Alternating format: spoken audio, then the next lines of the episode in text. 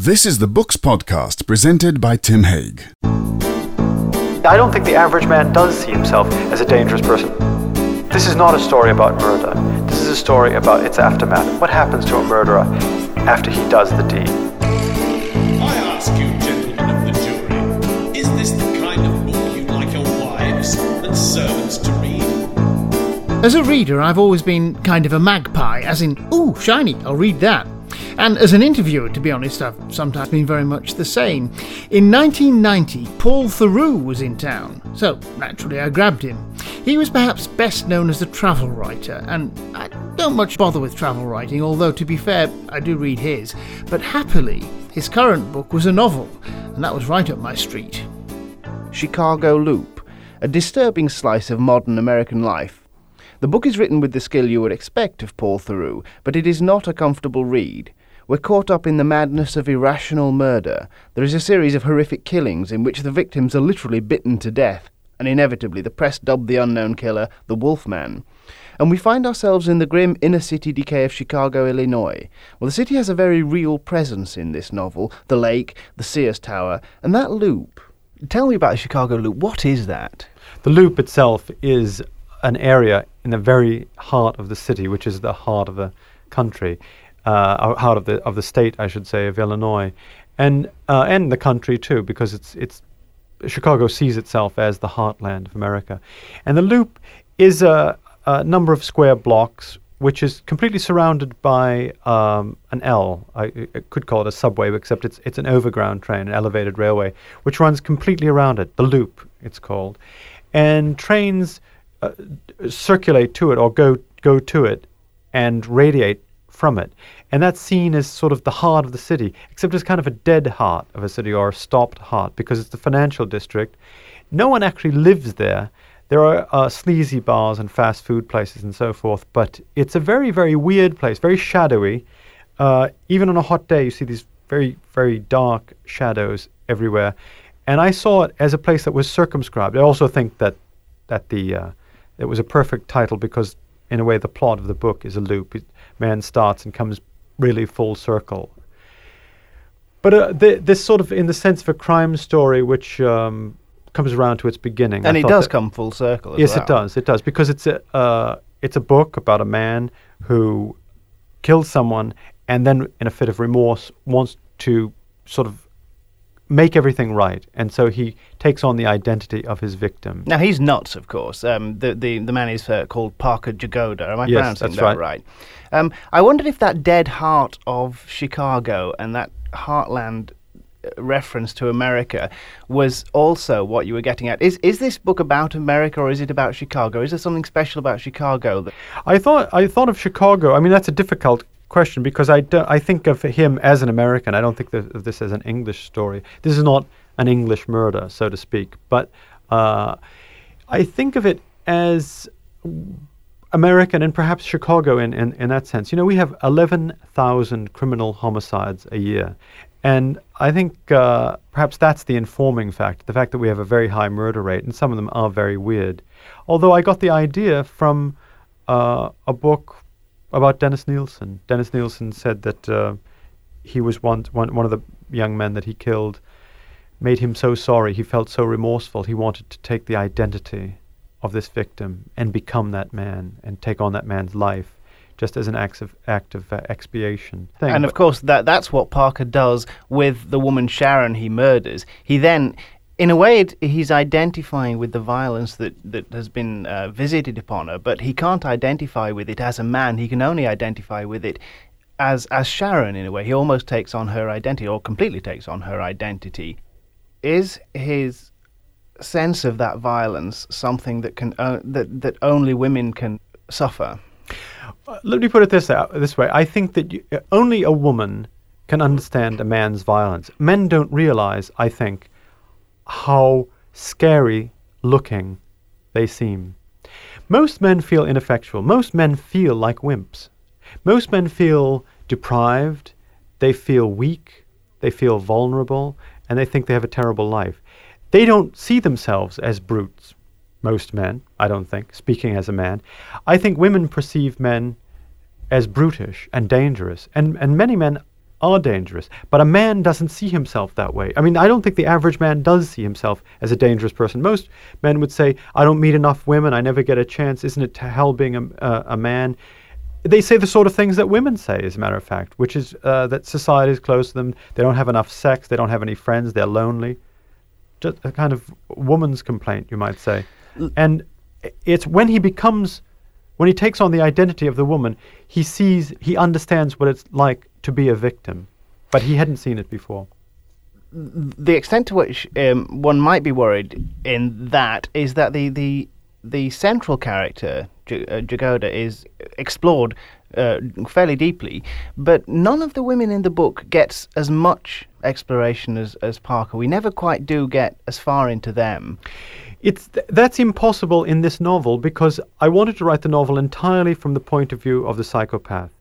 Everything in the book is seen through his eyes: the city, the heat, the women, the meals, the food, the expense, the car, everything, the weather.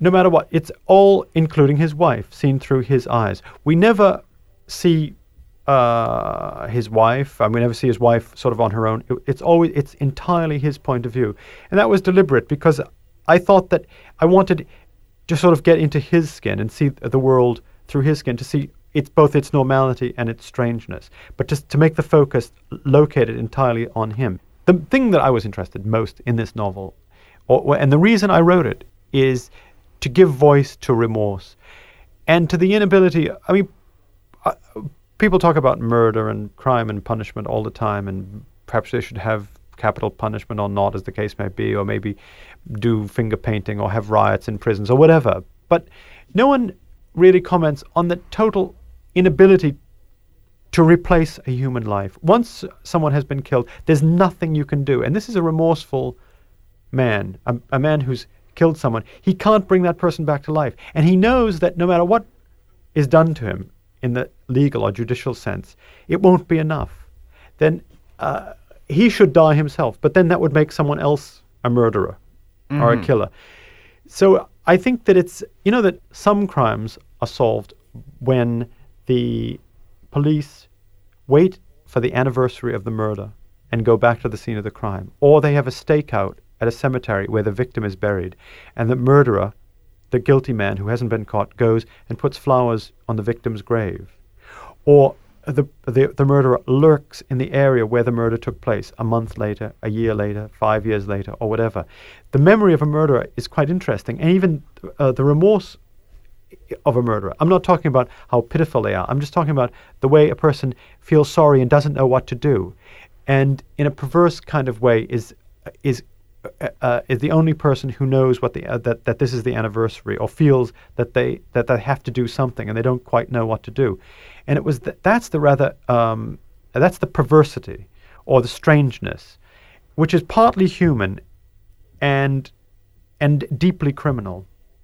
So it's it, it's it's let's say the the human or remorseful side of of the criminal mind, but also most writers uh, have this sense of dressing up in other people's clothes, becoming a woman, becoming a man, and getting into the mind of someone else. And I think that to a certain extent, Parker is is a writer. He's a sort of creative man too. I mean, there's a sort of creative side to him. Well, he does create the world as he goes through it. At, at, at one point in the book, he, he more or less despises everybody he sees, every newspaper vendor and, and, and family going on holiday. And at another point, he, he almost envies them because he, he, he feels distanced because of his remorse. Well, he knows he's dangerous. I think only the murderer knows he's dangerous, and uh, he knows, and no one else knows. And he, he, in a way, is going around wishing to warn people of his own danger. But should we care about him, uh, given that he, he's committed then this act, this one act which you cannot redeem, you cannot recall? I don't know uh, whether you should care in the sense of wanting him to reform, but I think you should care in the sense of perhaps wondering what lies beneath him, wondering, even uh, in a clinical kind of way, what he's going to do next. This is not a story about murder.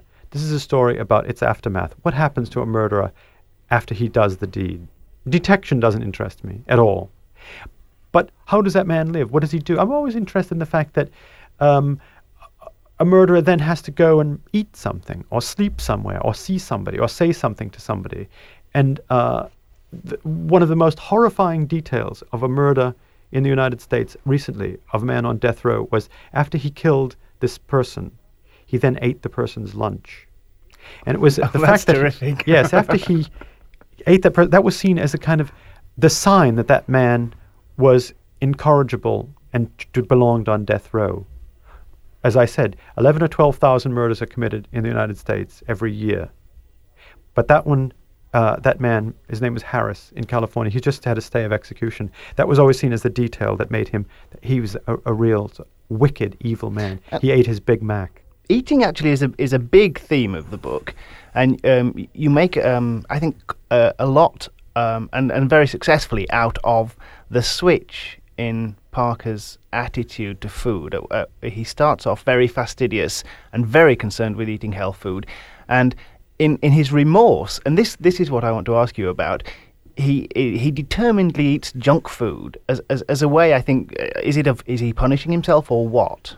I think he's written himself off at that point. Yes, eating this junk, and uh, that he's he's th- that's the end of all hope. It's a kind of, as he says earlier, when someone's eating junk food, it's a kind of passive suicide. But for him, that's sort of that's the utter the utter contempt, smoking a lot, eating the wrong food, and not caring. That's when you've lost all self-respect and all hope. That's what you do. You eat crap because Well- you think that you are that way. lots of us. Um, I, I don't smoke, but um, I, I eat Big Macs. I sometimes will drink more than is entirely good for me. Are, are we all r- writing ourselves off?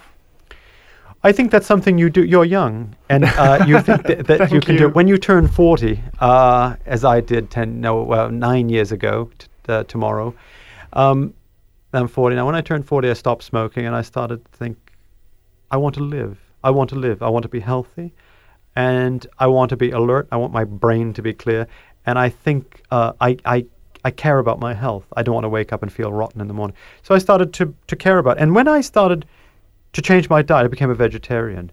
I started to write about people who eat. And I started to write about food in, uh, and and food started entering my work. Say uh, about yes, about 1981, 82. Now you say you do it. Is there anything wrong with it? I don't think there's anything particularly wrong with it. You have to sort of make your own decisions. I don't think there's anything wrong with your making your own choice. But if it were up to me, no, I wouldn't want to eat junk. I don't eat junk. But life is too short. Why not um, eat the right stuff and, and feel sort of healthy? I mean, why eat junk? I don't see the point of it.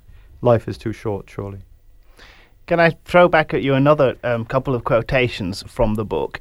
Um, one uh, uh, at one point, somebody says or thinks I, I, forget which love had not been enough, and that that's a general observation. At another uh, point, somebody says. Uh, or thinks sex was always destructive. Is that particular to this book, or is is that a, a, grander statement? Am I reading too much into it?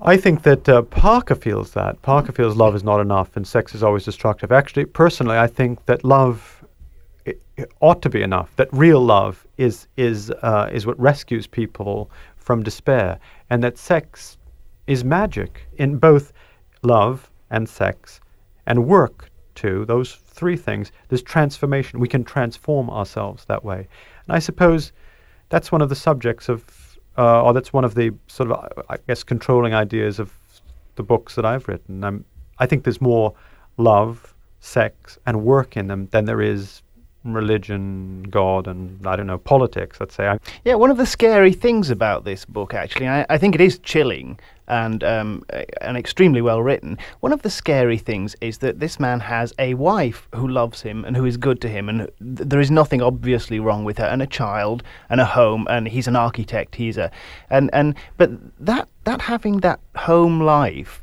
marks him off a lot from um, characters in, in, in fiction who do terrible things. the lone wolf, you mean? Yeah. Yeah. I th- yes, I think it is, but I, d- I don't think. I mean, his wife meets him in lonely hotel rooms and pretends to be someone else. She dresses up. I, I don't want to spoil the story for anyone who's, but but she they have they have these elaborate games and she goes along with. it. I don't think that she realizes what she's got herself into.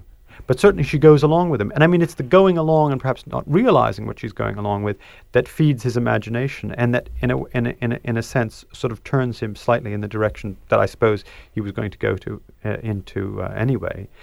But the, to say that he has a home life, a wife and child, is nothing. bec- But it's it's a pecu- she's, she's rather a peculiar woman, and um, I wouldn't say his home life is is uh, you know it's very different from the home life, as they say, of our own dear queen. Finally, uh, it's a desolate story um, in the sense that it then is about all these uh, gruesome and grisly things and about madness. Who is it for?